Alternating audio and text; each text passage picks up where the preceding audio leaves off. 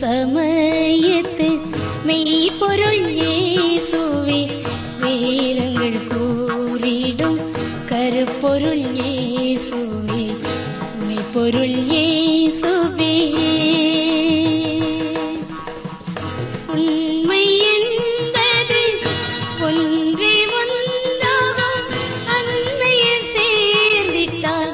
அதுவும் புலனாகும் மெய்ப்பொருள் இயேசுவே. அன்பர்களே, உங்கள் அனைவருக்கும் வேத ஆராய்ச்சி நிலையத்தின் சார்பாக எங்கள் காலை வந்தனங்களை தெரிவிக்கிறோம். இப்புதிய நாளிலே உங்களை தேவனுக்கு முழுவதுமாக அர்ப்பணியுங்கள். சந்தோஷமாயிருங்கள். தேவனுடைய கிருபை உங்களை தாங்குவதாக.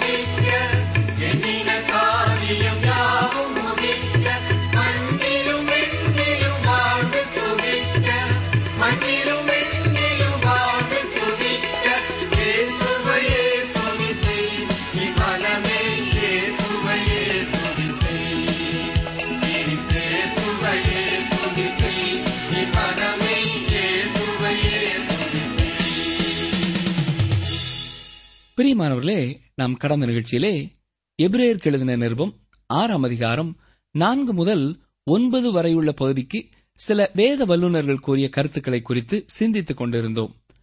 இப்பொழுது அந்த பகுதிக்கான விளக்கத்தை சிந்திக்கப் போகிறோம். கவனியுங்கள், வாசிக்கிறேன். எபிரேயர் 6 அதிகாரம் 4 முதல் 9 வரை. ஏனெனில் ஒரு தரம் பிரகாசிப்பிக்கப்பட்டும் பரம ஈவை ருசி பார்த்தும் பரிசுத்த ஆவியை பெற்றும் தேவனுடைய நல்வார்த்தையையும் இனிவரும் உலகத்தின் பலன்களையும் ருசி பார்த்தும் மறுதலித்து போனவர்கள் தேவனுடைய குமாரனை தாங்களே மறுபடியும் சிலுவையில் அறைந்து அவமானப்படுத்துகிறபடியால் மனம் திரும்புதற்கேதுவாய் அவர்களை மறுபடியும் புதுப்பிக்கிறது கூடாத காரியம். எப்படியெனில், தன்மேல் அடிக்கடி பெய்கிற மழையை குடித்து தன்னிடத்தில் பயிரிடுகிறவர்களுக்கேற்ற பயிரை முளைப்பிக்கும் நிலமானது தேவனால் ஆசீர்வாதம் பெறும். முள் செடிகளையும் முள் பூண்டுகளையும் முளைப்பிக்கிற நிலமோ தகாததாயும் சபிக்கப்படுகிறதற்கேற்றதாயும் இருக்கிறது. சுட்டரிக்கப்படுவதே அதன் முடிவு. பிரியமானவர்களே, நாங்கள் இப்படி சொன்னாலும் நன்மையானவைகளும் இரட்சிப்புக்குரியவைகளுமான காரியங்கள் உங்களிடத்தில் உண்டாயிருக்கிறதென்று நம்பியிருக்கிறோம். எபிரேய ஆக்கியோன் இங்கே இரட்சிப்பின் கனிகளை குறித்து பேசாமல் ரட்சிப்பின் வேரை பற்றியே பேசுகிறார். 9வது வசனத்தை குறிப்பாக பார்ப்போம் என்றால், பிரியமானவர்களே, நாங்கள் இப்படி சொன்னாலும் நன்மையானவைகளும் ரட்சிப்புக்குரியவைகளுமான காரியங்கள் உங்களிடத்திலே உண்டாயிருக்கிறதென்று நம்பியிருக்கிறோம் என்று சொல்லியிருக்கிறார். கிறிஸ்தவ வாழ்க்கையின் கனிகளை குறித்து கூறி அதனால் கிடைக்கும் பலன்களை குறித்து கூறுகிறார். தங்களுக்கு கிடைக்கும் பலன்களை இழந்து போகக்கூடிய சாத்தியம் உண்டு என்பதை கூறுகிறார். அனைத்து வேலைப்பாடுகளும் எரிந்து ஒரு பலனும் இல்லாமல் போகும் ஆபத்தும் உண்டு என்பதை அப்போஸ்தலனாகிய பவுல் கூறி எச்சரிப்பதை 1 கொரிந்தியர் 3 அதிகாரம் 11 முதல் 15 வரை உள்ள பகுதியிலே நாம் வாசிக்கிறேன். 1 கொரிந்தியர் 3 அதிகாரம் 11 வசனம் முதல், போடப்பட்டிருக்கிற அஸ்திபாரமாகிய இயேசு கிறிஸ்துவை அல்லாமல் வேறே அஸ்திபாரத்தை போட ஒருவனாலும் கூடாது. ஒருவன் அந்த அஸ்திபாரத்தின் மேல் பொன், வெள்ளி, விலையேற பெற்ற கல், மரம், புல், வைக்கோல் ஆகிய இவைகளை கட்டினால் அவனவனுடைய வேலைப்பாடு வெளியாகும். நாளானது அதை விளங்க பண்ணும். ஏனெனில் அது அக்கினியினாலே வெளிப்படுத்தப்படும். அவனவனுடைய வேலைப்பாடு எத்தன்மை உள்ளதென்று அக்கினியானது பரிசோதிக்கும். அதன் மேல் ஒருவன் கட்டினது வெந்து போனால் அவன் நஷ்டமடைவான், அவனோ ரட்சிக்கப்படுவான். அதுவும் அக்கினியில் அகப்பட்டு தப்பினது போல் இருக்கும். ஒவ்வொரு விசுவாசியின் கிரியைகளும் அக்கினியினால் சோதிக்கப்பட போகிறது. அக்கினி பற்றி எரியும். நீங்கள் கிறிஸ்துவுக்காக செய்கின்ற ஒவ்வொரு வேலையும் அக்கினியினால் சோதிக்கப்படும். ஆவியின் வல்லமையின்றி மாம்சீகமாக செய்யப்பட்ட கிரியைகள் அனைத்தும் அக்கினியோடு சேர்ந்து பற்றி கொண்டு எரியும். ஒரு நாளிலே ஒவ்வொரு விசுவாசியும் கிறிஸ்துவின் நியாயாசனத்திற்கு முன்பாக நிற்க வேண்டும். அப்பொழுது விசுவாசியின் வாழ்க்கையிலே ஏதேனும் கனி உண்டா என்பதை அவர் ஆராய்ந்து பார்க்கப் போகிறார். தேவ கிருபையிலும் அவரை அறிகிற அறிவிலும் வளர்ச்சி அடைந்திருக்கிறார்களா? அவருக்கு சாட்சியாக ஜீவிக்கிறார்களா? பிறருக்கு ஆசீர்வாதமாக இருக்கிறார்களா? என்று ரட்சிப்பின் அனுபவத்தை பெற்றவர்கள் கனி கொடுத்தார்களா என்பதையே பார்க்கப் போகிறார். கிறிஸ்தவ வாழ்க்கையின் கனி கொடுத்தலை பற்றி எபிரேயர் 6 அதிகாரம் 7-8 வசனங்கள் சொல்கிறது. அதிலே நாம் பார்ப்பது என்ன? எப்படியெனில், தன்மேல் அடிக்கடி பெய்கிற மழையை குடித்து தன்னிடத்தில் பயிரிடுகிறவர்களுக்கேற்ற பயிரை முளைப்பிக்கும் நிலமானது தேவனால் ஆசீர்வாதம் பெறும். முள் செடிகளையும் முள் பூண்டுகளையும் முளைப்பிக்கிற நிலமோ தகாததாயும் சபிக்கப்படுகிறதற்கேற்றதாயும் இருக்கிறது. சுட்டரிக்கப்படுவதே அதன் முடிவு.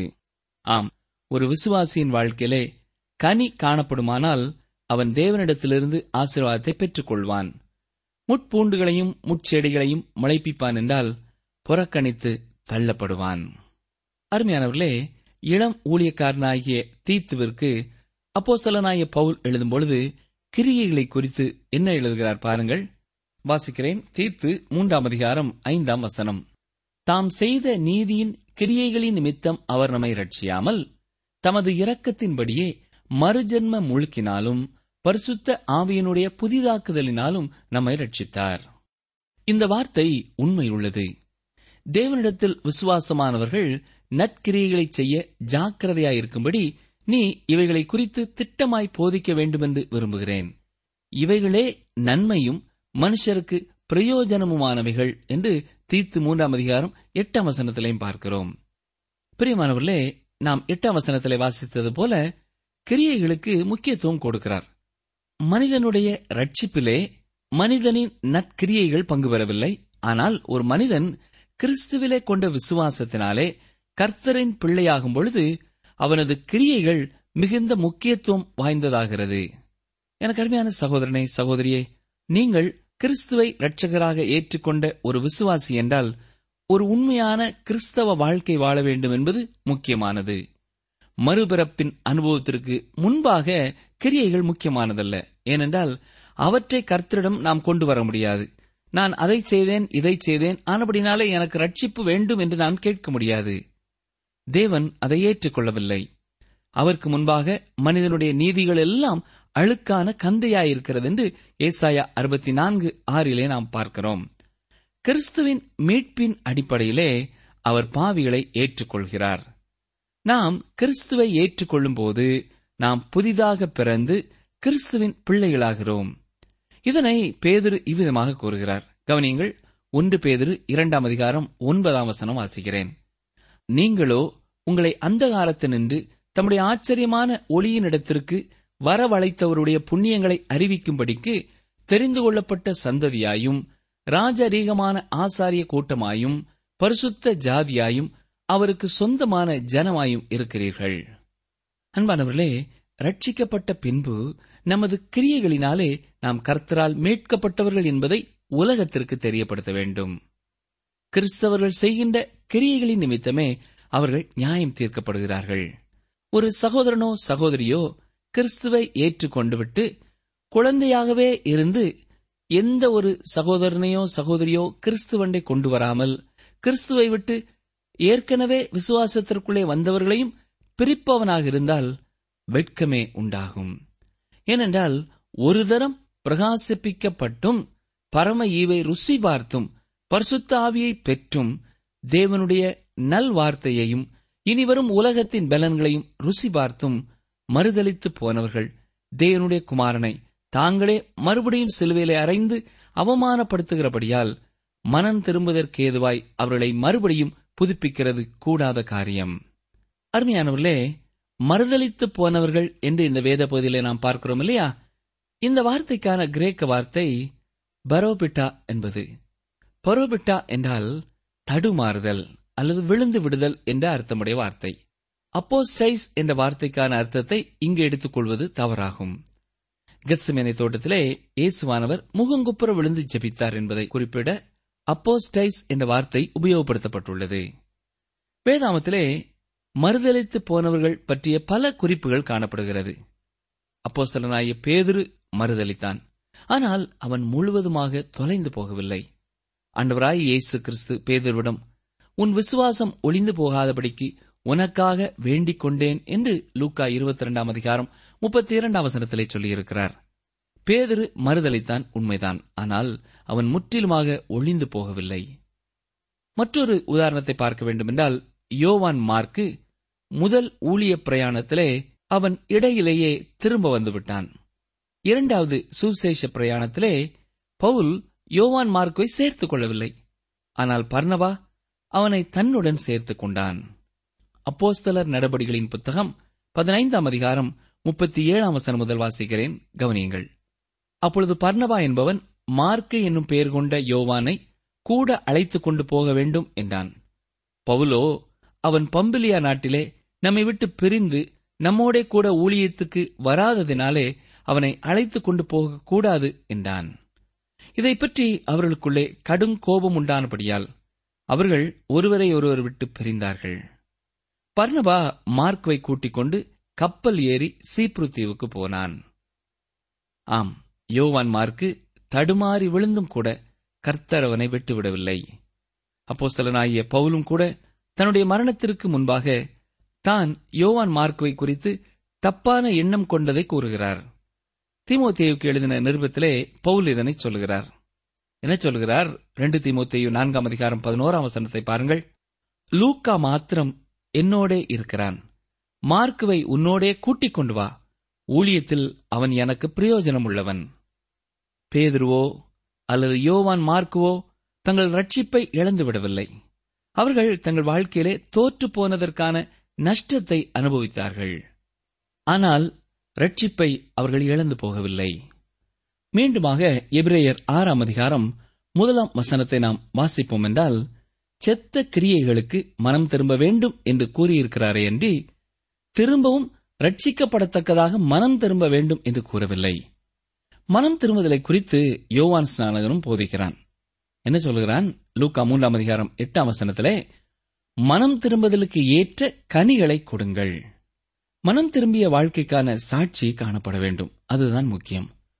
ஒரு சில துளிகள் கண்ணீர் சிந்துவது மனம் திரும்புதல் அல்ல. முற்றிலுமாக இயேசு கிறிஸ்துவை நோக்கி திரும்ப வேண்டும். வாழ்க்கையின் அன்றாடக நடைமுறையிலே ஒரு மாற்றம் காணப்பட வேண்டும். நம்முடைய குடும்பத்து மக்களால் அந்த மாற்றத்தை காணக்கூடியதாயிருக்க வேண்டும். நம்மோடு கல்வி கற்பவர்கள் அல்லது நம்மோடு பணி செய்கிறவர்களும் இந்த வாழ்க்கையில ஏற்பட்டிருக்கிற மாற்றத்தை காணக்கூடியவர்களாய் இருக்க வேண்டும். அதுதான் உண்மையான மனம் திரும்புதல். அந்த நாட்களிலே பல யூத விசுவாசிகள் திரும்பவுமாக தேவாலயத்திலே சென்று பலிகளை படைப்பதற்காக திரும்பிச் செல்ல ஆரம்பித்து விட்டார்கள். எனவேதான் எபிரேய ஆக்கியோன் அதனால் உண்டாக போகும் ஆபத்தை குறித்து அவர்களை எச்சரிக்கிறார். கிறிஸ்து இந்த உலகத்திற்கு வருவதற்கு முன்பாக ஒவ்வொரு பலியும் அவரை குறிப்பதாகவும் அவரது வருகையை தெரிவிப்பதாகவும் இருந்தது. ஆனால் கிறிஸ்து இந்த உலகத்திற்கு வந்து சிலுவையிலே மரித்த பின்பு பழைய ஏற்பாட்டிலே தேவன் கொடுத்த கட்டளைகள் பாவமாக மாறியது. இயேசு சிலுவையிலே அறையப்படுவதற்கு முந்தின நாள் வரை யூதர்கள் கர்த்தரின் கட்டளைக்கு கீழ்ப்படிந்து ஆலயத்திலே பலி செலுத்தினார்கள். ஆனால் இப்பொழுது இயேசு தம்மைத்தாமே ஒரே பலியாக ஒப்புக் கொடுத்து விட்டபடியினாலே அவர்கள் ஆலயத்திலே சென்று பலி செலுத்துவது தவறாகும். இப்பொழுது அவ்விதமாக பலி செலுத்தினால் இயேசு தன்னை பலியாக்கியதையும் அவரது மரணம், உயிர்த்தெழுதல், அவரின் மீட்பு ஆகியவற்றை ஏற்றுக்கொள்ளாத ஒரு தன்மையாகிவிடும். நமது வாழ்க்கையின் மூலமாக ஒன்று, நாம் கிறிஸ்துவை திரும்பவுமாக சிலுவையில் அறைகிறோம் அல்லது அவருக்கு கிரீடம் சூட்டுகிறோம். ஒன்று, நாம் விசுவாச வாழ்க்கை வாழ்கிறோம் அல்லது திரும்பவுமாக இயேசுவை சிலுவையில் அறைகிறோம். விசேஷமாக ரட்சிக்கப்படுவதற்கு திரும்பவுமாக மோசேயின் முறைமைகளை பின்பற்ற வேண்டும் என்று எண்ணும் பொழுது பழைய நியாயப்பிரமாண முறைமைகளுக்குள்ளே செல்வது ஆபத்தானது. மறுதளித்து போனவர்கள் மனம் திரும்புதற்கேதுவாய் அவர்களை மறுபடியும் புதுப்பிக்கிறது கூடாத காரியம் என்று வாசிக்கிறோம். அருமையான சகோதரனே, சகோதரியே, ரட்சிப்பின் கனிகளை குறித்து இப்பொழுது நாம் பார்த்து கொண்டிருக்கிறோம். இயேசுவை இரட்சகராக ஏற்றுக்கொண்ட பின்பு திரும்பவுமாக பாவத்திலே ஜீவிப்பது ஆவிக்குரிய வாழ்க்கையிலே சிறு குழந்தையை போன்றதாகும். புல், வைக்கோல் ஆகியவற்றை கொண்டு கட்டிடம் கட்டுவதை போன்றதாகும். இதைத்தான் பவுல் 1 கொரிந்தியர் 3:11 இவ்விதமாய் சொல்கிறார். போடப்பட்டிருக்கிற அஸ்திபாரம் ஆகிய இயேசு கிறிஸ்துவை அல்லாமல் வேறே அஸ்திபாரத்தை போட ஒருவனாலும் கூடாது. உன்னுடைய ரட்சிப்பு அஸ்திபாரம். நீ அதன் மேலே சார்ந்து அதன் மேல் கட்டுகிறாய். பொன், வெள்ளி, விலையேறப்பட்ட கல், மரம், புல், வைக்கோல் ஆகிய 6 வித்தியாசமான பொருட்களால் கட்டலாம். நீ எதை வைத்து கட்டுகிறாய்? உன் வாழ்க்கையின் சாட்சி எப்படிப்பட்டதாக இருக்கிறது? யோவான் 15வது அதிகாரத்திலே ஆண்டவராகிய இயேசு, நானே மெய்யான திராட்சை செடி, நீங்கள் கொடிகள் என்று கூறியிருக்கிறார். ஆம், நாம் கனி கொடுக்க வேண்டும். அவர் சொல்வது என்ன? யோவான் 15:7-8 பாருங்கள். நீங்கள் என்னிலும் என் வார்த்தைகள் உங்களிலும் நிலைத்திருந்தால் நீங்கள் கேட்டுக்கொள்வது எதுவோ அது உங்களுக்கு செய்யப்படும். நீங்கள் மிகுந்த கனிகளை கொடுப்பதினால் என் பிதா மகிமைப்படுவார், எனக்கும் சீஷராயிருப்பீர்கள். நாம் மிகுந்த கனிகளை கொடுக்க வேண்டும் என்று கர்த்தர் விரும்புகிறார். கனி கொடாத கொடியை அவர் அறுத்து போடுகிறார். ஒருவன் என்னிலே நிலைத்திராவிட்டால் வெளியே எரியுண்ட கொடியைப் போல அவன் எரியுண்டு உலர்ந்து போவான். அப்படிப்பட்டவைகளை சேர்த்து அக்கினியிலே போடுகிறார்கள், அவைகள் எரிந்து போம் என்று யோவான் 15:6 பார்க்கிறோம். ஆம் அருமையானவர்களே, கனி கொடாமல் இருக்கிற கொடியினாலே யாருக்கு என்ன பயன்? எனவே கனி கொடாமல் இருக்கிற கொடியை கனி கொடுக்கக்கூடிய இடத்திலிருந்து அதை பிடுங்கி எரிந்து போடுவார். நாம் நமது கிறிஸ்தவ வாழ்க்கை குறித்தும் மிகுந்த கவனமுடையவர்களாக இருக்க வேண்டும். நமது சுய பலத்தினாலே நாம் கிறிஸ்தவ வாழ்க்கை வாழ முடியாது. கிறிஸ்துவே திராட்சை செடி என்பதை நாம் அறிந்து கொள்ள வேண்டும். நம் வாழ்க்கையிலே ஜீவன் உண்டென்றால் அது அவரிடத்திலிருந்துதான் வருகிறது. நமது வாழ்க்கையிலே கனி உண்டென்றால் அதுவும் கிறிஸ்துவனிடத்திலிருந்தே வருகிறது. கொடிகள் செடியோடு இணைந்து கனி தருவது போல நாமும் இணைப்பு பாலமாகவே காணப்படுகிறோம். கவனிங்கள், என்னில் நிலைத்திருங்கள், நானும் உங்களில் நிலைத்திருப்பேன். கொடியானது திராட்சை செடியில் நிலைத்திராவிட்டால் அது தானாய் கனி கொடுக்க மாட்டாதது போல நீங்களும் என்னில் நிலைத்திராவிட்டால் கனி கொடுக்க மாட்டீர்கள். இந்த வசனத்தை யோவான் 15:4 நாம் பார்க்கிறோம். மறுதளித்து போனவர்கள் மனம் திரும்புதற்கேதுவாய் அவர்களை மறுபடியும் புதுப்பிக்கிறது கூடாத காரியம். ஆம், அவர்கள் கண்ணீர் சிந்தலாம், என்றாலும் அவர்கள் தங்கள் சாட்சியை இழந்துவிட்டார்கள். இப்படிப்பட்டவர்கள் தேவனுடைய குமாரனை தாங்களே மறுபடியும் சிலுவையிலே அறைந்து அவமானப்படுத்துகிறார்கள். மறுபடியும் பிறந்த கர்த்தருடைய பிள்ளை சாத்தானின் பிள்ளையின் செயலை செய்யும் பொழுது தேவனுடைய குமாரனை சிலுவையிலே அறைகிறவர்களாகவே காணப்படுகிறார்கள். ஏனென்றால் தேவன் பூரணமான மீட்பை கொடுத்து தன்னுடைய பரிசுத்த ஆவியினாலே ஆட்கொண்டு பரிசுத்த ஆவியினாலே நிறைந்து அவருக்காக வாழ வேண்டும் என்று விரும்புகிறார். ஆனால் மனிதன் தன் சுய விருப்பப்படி பிசாசின் கிரியைகளை செய்ய தன்னை அர்ப்பணிக்கும் பொழுது அவ்விதமாக மறுதளித்து போகிறவர்களாய், பின்வாங்கி போகிறவர்களாய் காணப்படுகிறார்கள். எப்படியெனில், தன்மேல் அடிக்கடி பெய்கிற மழையை குடித்து தன்னிடத்தில் பயிரிடுகிறவர்களுக்கேற்ற பயிரை முளைப்பிக்கும் நிலமானது தேவனால் ஆசீர்வாதம் பெறும் என்று யோசிக்கிறோம். ஆம், நல்ல மகசூல் தருகிற நிலம் மனிதனுக்கு ஒரு பெரிய ஆசீர்வாதம் இல்லையா? முள் செடிகளையும் முள் பூண்டுகளையும் முளைப்பிக்கிற நிலமோ தகாததாயும் சபிக்கப்படுகிறதற்கேற்றதாயும் இருக்கிறது என்று நாம் வாசிக்கிறோம். சுட்டரிக்கப்படுவதே அதன் முடிவு. தகாதது என்பதை குறிப்பிடுகிற கிரேக்க வார்த்தை அடோக்கிமாஸ் என்பதாகும்.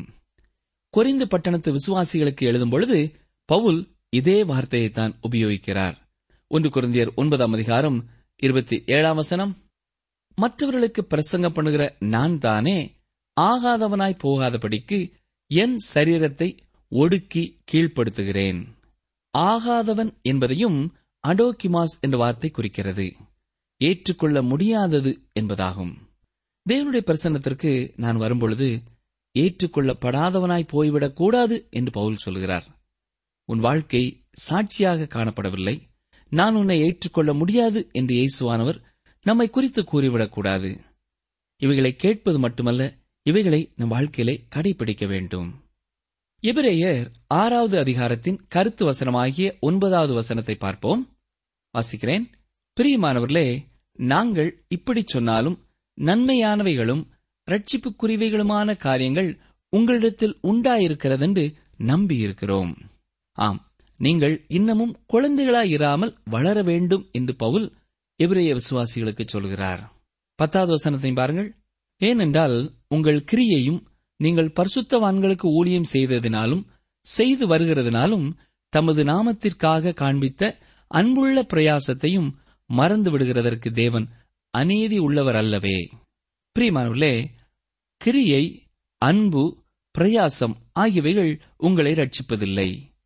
ஆனால் ரட்சிக்கப்பட்ட பின்பு இவைகள் உங்களுக்கு வெகுமதிகளை தரும். இங்குதான் நற்கிரியைகள் வருகிறது. நற்கிரியைகளுக்கும் ரட்சிப்பிற்கும் சம்பந்தமில்லை என்றாலும் ஒரு விசுவாசியின் ரட்சிக்கப்பட்ட வாழ்க்கையிலே இவைகள் முக்கியமான பங்கு வகிக்கிறது. இப்பொழுது எபிரேயர் 6 அதிகாரம் 11, 12 வசனங்களை பாருங்கள். நீங்கள் அசதியாயிராமல் வாக்குத்தத்தமான ஆசீர்வாதங்களை விசுவாசத்தினாலும் நீடிய பொறுமையினாலும் சுதந்தரித்துக் கொள்கிறவர்களை பின்பற்றுகிறவர்களாயிருந்து உங்கள் நம்பிக்கையின் பூரண நிச்சயம் உண்டாகும்படி நீங்கள் யாவரும் முடிவு பரியந்தம் அப்படியே ஜாக்கிரதையை காண்பிக்க வேண்டுமென்று ஆசையாயிருக்கிறோம். இங்கே நமக்கு கொடுக்கிற ஆலோசனை என்ன? முடிவு பரியந்தம் ஜாக்கிரதையாயிருக்க வேண்டும். நான் ரட்சிக்கப்பட்டு விட்டேன், நான் மனம் திரும்பிவிட்டேன், இனி என் இஷ்டப்படி வாழலாம் என்பது வாழ்க்கையல்ல. நாம் ஒவ்வொரு சின்ன சின்ன காரியங்களிலும் கூட, நமது வீட்டிலோ அலுவலகத்திலேயோ எந்த ஒரு இடத்திலேயும் ஆண்டவர் நம்மை வைத்திருக்கிற இடத்திலே நாம் அவருக்கு உண்மை உள்ளவர்களாக இருந்தால் வாக்குத்தத்தமான பல ஆசீர்வாதங்களை அவரே நமக்கு தருகிறார். இப்பொழுது எபிரேயர் 6 அதிகாரம் 13, 14 வசனங்களை பாருங்கள். ஆபிரகாமுக்கு தேவன் வாக்குத்தத்தம் பண்ணின போது ஆணையிடும்படி தம்மிலும் பெரியவர் ஒருவரும் இல்லாதபடினாலே தமது பேரிலே தானே ஆணையிட்டு, நிச்சயமாக நான் உன்னை ஆசீர்வதிக்கவே ஆசீர்வதித்து உன்னை பெருகவே பெருக பண்ணுவேன் என்று சொல்கிறார். நம்மை காட்டிலும் சிறப்பான ஒன்றை குறித்தே நாம் ஆணையிடுகிறோம். தேவனை காட்டிலும் பெரியது ஒன்றும் இல்லாததால் அவர் தனக்குத்தானே ஆணையிட்டுக் கொண்டார். இதை தேவன் ஆபிரகாமுக்கும் வாக்குத்தத்தம் பண்ணினார் என்பதை ஆதியாகமம் 22ஆம் அதிகாரம் 15 முதல் 18 வரை உள்ள வசனங்களிலே நாம் பார்க்கிறோம். அது மட்டுமல்ல, இதே சத்தியம் எபிரேயர் 11ஆம் அதிகாரம் 19ஆம் வசனத்திலேயும் நமக்காக கொடுக்கப்பட்டிருக்கிறது. இப்பொழுது எபிரேயர் 6ஆம் அதிகாரம் 15ஆம் வசனத்தை பாருங்கள். அந்தபடியே அவன் பொறுமையாய் காத்திருந்து வாக்குத்தத்தம் பண்ணப்பட்டதை பெற்றான். இங்கு ஆச்சரியமான ஒரு காரியத்தை பார்க்கிறோம். ஆபிரகாம் பொறுமையாக காத்திருந்ததினால் தேவனை நம்புவதை குறித்த ஒரு திட நம்பிக்கை உண்டானது. நாம் தேவன் மேல் நம்பிக்கை கொள்ளும் பொழுது அவரோடே கூட நடந்து செல்கிறோம். தேவ வார்த்தைகளை படிப்பதினால் தேவனுடைய கிருபையினாலும் அவரை பற்றிய அறிவிலும் அதிகம் அதிகமாக வளர்கிறோம். இதனால் மறுத்துரைக்க முடியாத ஒரு ஒப்பந்தத்திற்குள் வருகிறோம். எபிரேயர் 6ஆம் அதிகாரம் 16ஆம் வசனத்தை பாருங்கள். மனுஷர் தங்களிலும் பெரியவர் பேரில் ஆணையிடுவார்கள், உறுதி பண்ணும்படிக்கு ஆணையிடுதலே சகல விவாதத்திற்கும் முடிவு. ஆம், ஆணையிட்டு கூறுவதனாலே விவாதம் முடிவு பெறுகிறது. இப்பொழுது எபிரேயர் 6 அதிகாரம் 17 வசனத்தை வாசிக்கிறேன். அந்தபடி தேவனும் வாக்குத்தத்தம் பண்ணப்பட்டவைகளை சுதந்தரித்துக் கொள்கிறவர்களுக்கு தமது ஆலோசனையின் மாறாத நிச்சயத்தை பரிபூர்ணமாய் காண்பிக்கும்படி சித்தமுள்ளவராய் ஓர் ஆணையினாலே அதை ஸ்திரப்படுத்தினார். தேவன் ஒரு காரியத்தை சொல்லும் பொழுது, செய்யும் பொழுது ஆணையிட வேண்டியதில்லை. ஆனால் அது எவ்வளவு முக்கியமானது என்பதை தெரிவிப்பதற்காக தேவன் ஆணையிடுகிறதை பார்க்கிறோம். தேவனுடைய ஆணையானது தேவனுடைய நித்திய ஆலோசனையின் அடிப்படையிலானது. இவை ஒருபொழுதும் மாறாதவை. தேவன் தன்னுடைய ஆலோசனையை மாற்ற வேண்டிய அவசியம் ஒருபொழுதும் ஏற்படுவதில்லை. ஆகவே நாம் அதை அப்படியே ஏற்றுக்கொள்ளலாம். தேவன் ஆபிரகாமுக்கு காரியங்களை நிறைவேற்றினது போலவே நமக்கும் நிறைவேற்றுவார். நாம் பொறுமையோடு காணப்படும் பொழுது இந்த ஆசீர்வாதங்களையும் சுதந்திரித்துக் கொள்ள முடியும். எனக்கு அருமையான சகோதரனே, சகோதரியே, உங்களுக்கு தேவன் கொடுத்திருக்கிற வாக்கு தத்தங்களை சுதந்திரித்துக் கொள்ள நீங்கள் பொறுமையோடு செயல்படுகிறீர்களா? இல்லாவிட்டால் வெகு நாட்கள் கர்த்தரிடத்திலே காத்திருந்த நீங்கள் இப்பொழுது பொறுமை இழந்து காணப்படுகிறீர்களா? அப்படி இருப்பீர்கள் என்று சொன்னால், ஆண்டவர் வாக்குத்தத்தம் பண்ணினதை நிறைவேற்ற வல்லவராயிருக்கிறார் என்று முழு நிச்சயமாய் நம்பி தேவனை ஸ்தோத்தரித்து விசுவாசத்திலே வல்லவர்களாகுங்கள். அப்பொழுது நிச்சயம் உங்கள் வாழ்க்கையிலையும் கர்த்தர் பெரிய காரியங்களை செய்வார். இன்று நாம் கேட்ட சத்தியம் என்ன?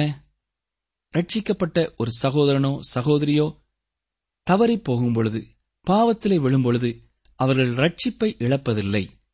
அவர்கள் மீண்டுமாக ரட்சிப்பின் மனம் திரும்புதலுக்குள்ளே கடந்து வர வேண்டியதில்லை.